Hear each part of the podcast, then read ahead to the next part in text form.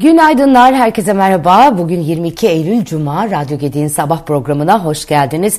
Bir haftayı daha tamamlıyoruz. Günün öne çıkan haber başlıklarına bakalım gelin birlikte. Evet dün e, Merkez Bankası'nın faiz kararı vardı. Merkez Bankası faizi bir kez daha arttırdı. Dört toplantıdır e, arka arkaya e, artış oluyor.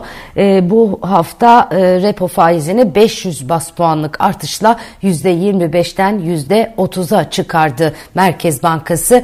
E, yatırımcılar faiz kararı sonrası döviz, borsa ve emtia piyasalarındaki gelişmeleri artık yakından takip ediyor. Faiz kararının yüksek seyreden enflasyonu dizginleyip dizginleyemeyeceği ise merak konusu. Uzmanların açıklamaları iyi doğru bir karar olduğu yönünde ancak enflasyon tarafındaki artışın önüne geçecek e, bir miktar olmadığını yabancı yatırımcı için ise önemli bir pozitif sinyal olduğunu söylüyorlar. Detay detaylara bakarız.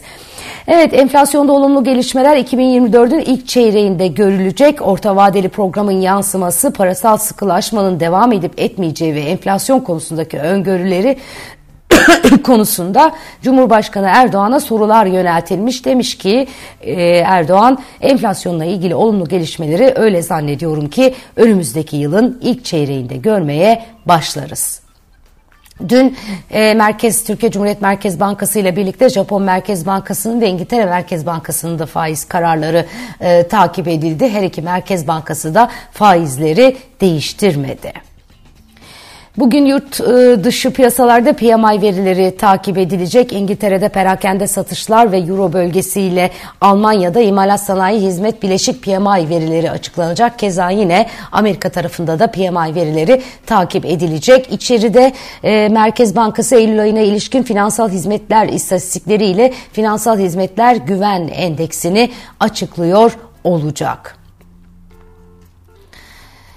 Eee Amerika ziyaretine ilişkin medya temsilcilerinin sorularını yanıtladı Erdoğan. Enflasyon tarafındaki e, yorumlarını aktarmıştım. Enflasyonla ilgili olumlu gelişmeleri öyle zannediyorum ki önümüzdeki yılın ilk çeyreğinde görmeye başlarız e, demiş idi Erdoğan. Ayrıca Ataşehir'deki kulelerden birini enerji piyasası merkezi yapmak istediklerini söylemiş. Ne var Ataşehir'de? Finans merkezi diye yaptıkları kuleler var. E, İstanbul e, Finans Merkezi'ndeki binalardan bir tanesini ama bunu söylerken sadece doğal doğalgazın koordine edildiği bir yer değil. Doğalgaz, elektrik enerjisi ve madenlerin sevkiyatının yapılacağı yani adeta Londra piyasası, Hamburg piyasası herhangi bir üründe neyse Ataşehir'deki İstanbul Finans Merkezi'ni bu hale dönüştüreceğiz demiş. Burası bizim için çok ciddi bir güç merkezi haline dönüşecek diye konuşmuş Erdoğan ee, ve emeklilerle ilgili çalışmalarında yakında tamamlanacağını ifade etmiş. Ee, ekonomi yönetiminin kur korumalı mevduatın misyonunu tamamladığı açıklamaları e, e, öne çıkarken kur korumalı mevduatlarda düşüş serisi de ilk kez dördüncü haftasına girmiş. Dört haftadır e, aralıksız bir şekilde kur korumalı mevduat tarafında düşüş var. E, toplamı e, kur korumalı mevduatın geçen hafta 26 milyar lira düşüşle 3.31 trilyon lira olmuş.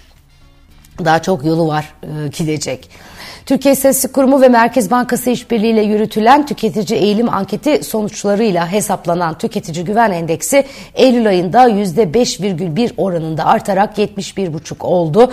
Ağustos ayında endeks 68 değerini almıştı. Tarihi e, düşük seviyeydi. Yılın en düşük seviyesiydi. Buradan yükseldiğini görüyoruz. Endeksin detaylarına bakıldığında tüketicinin hem mevcut durum algısında hem de geleceğe ilişkin beklentilerinde iyileşme var. Ee, ekonomiye tekrar döneceğiz. Ee, birkaç tane e, muhalefet tarafından haber var. Onları da aktarayım. CHP Genel Başkanı Kemal Kılıçdaroğlu Mustafa Kemal Atatürk'ün resmine uygunsuz hareketler yapıp hareket hakaret ettiği için gözaltına alınıp tutuklanan 17 yaşındaki e, kişi için sosyal medya hesabından açıklama yapmış.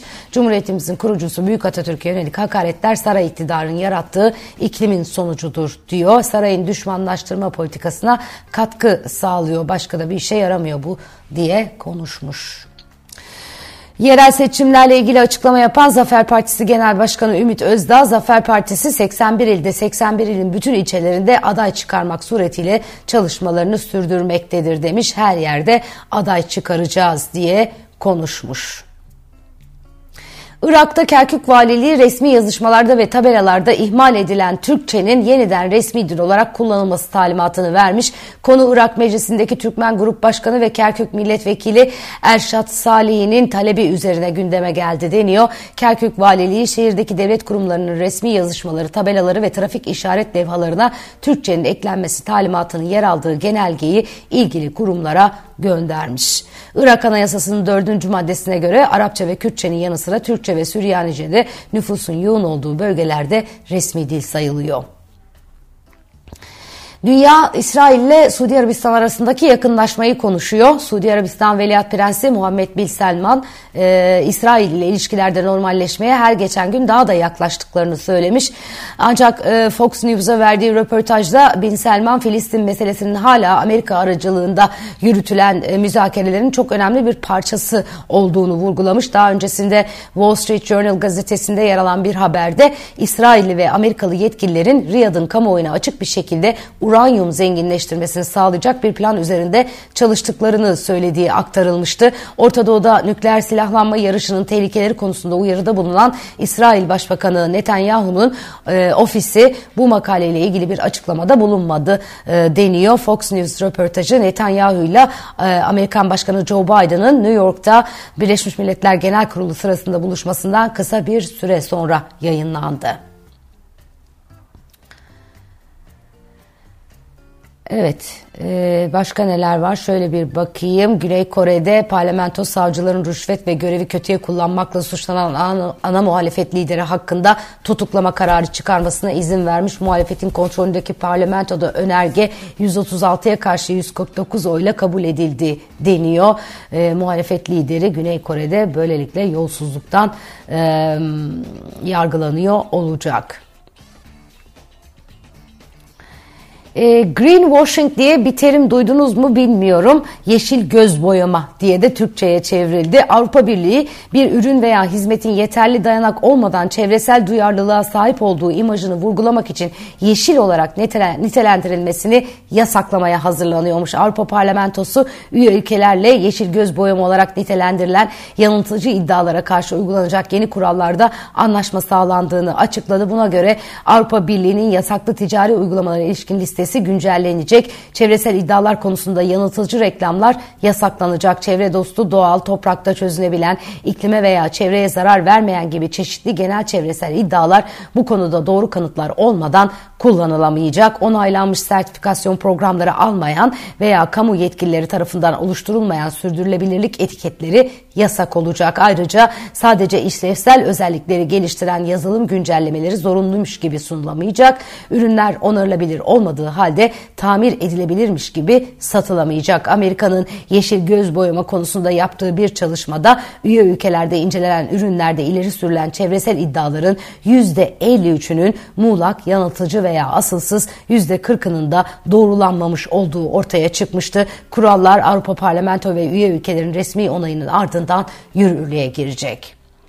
Gerçekten de e, bu yeşil göz boyama konusu iyice abartılmış durumda. E, sadece yeşil rengi oraya koyduğunda e, her şey çevre dostu, e, iklim dostu, e, dünya dostu, toplum dostu falan gibi bir e, anlam e, ifade ediyor sanılıyor. Oysa ki bu iş çok daha zorlu bir iş. Tabi Avrupa'nın aldığı bu karar dünyanın geri kalanını da etkileyecek. Mesela Avrupa'ya ihracat yapanlar e, bu e, konuda biraz daha e, dikkatli davranmak durumunda kalacak. Çünkü Avrupa'da böyle bir farkındalık hali hazırda gelişmiş durumda. Yasal yaptırımlar da ön plana çıkıyor. Eee Ulaştırma ve Altyapı Bakan Yardımcısı Ömer Fatih Sayan, Elon Musk'ın şirketi Starlink'in Bilgi Teknolojileri ve İletişim Kurumu'na resmi başvurusuna ilişkin açıklama yapmış. Alçak yörünge uydu hizmeti sunan Starlink, ülkemizde de faaliyette bulunmak istediklerine dair taleplerini iletmişlerdi. Bu taleplerine istinaden bugün Bilgi Teknolojileri ve İletişim Kurumumuzda SpaceX yetkilileriyle verimli bir toplantı gerçekleştirdik. Toplantı neticesinde 25 Eylül 2023 Pazartesi günü uydu hizmetleriyle ilgili paydaşlarımız başta olmak olmak üzere tüm haberleşme sektörümüz ve kamuoyu görüşlerini alacağız demiş. Bu Starlink ortalıklarda dolaşmıyor muydu ya bu izinlerden önce? Bu yaz biz gördük bile. Yani Evet, e, Elon Musk e, New York'ta Cumhurbaşkanı Erdoğan'ı da ziyaret etmişti. Böyle küçük o e, bebeğiyle birlikte tepesinde. Hatta Erdoğan ona eşiniz nerede diye sormuştu. Ayrıldık o yüzden çocuğu getirdim gibi bir cevap vermiş. Enteresan bir diyaloğa da sahne olunmuştu. Belli ki Elon Musk Türkiye'de daha fazlasını yapmak istiyor. Evet, eee... Bugünün notları özetle böyle sevgili arkadaşlar. Son bir not e, Ekonomim Gazetesi'nin manşetinden aktarayım sizlere. E, Diyorlar ki geçen yıl 2.1 milyar dolar hazine garantisi verildi. Borçlanma limiti 4 katına çıktı. Hazine kamu özel işbirliği kapsamında yap işlet devlet ve benzeri finansman modelleri kapsamında verdiği garantiler için dövizdeki yükselişten dolayı 2022 yılında 123.1 milyar lira tutarında kur farkı ödemiş. İşte bu e, haberde bugün manşetlerde yerini alıyor. Güzel bir hafta sonu diliyorum şimdiden. Kendinize çok çok iyi bakın. Pazartesi sabahı yine aynı saatte Radyo Gedik'te buluşmak üzere. Hoşçakalın.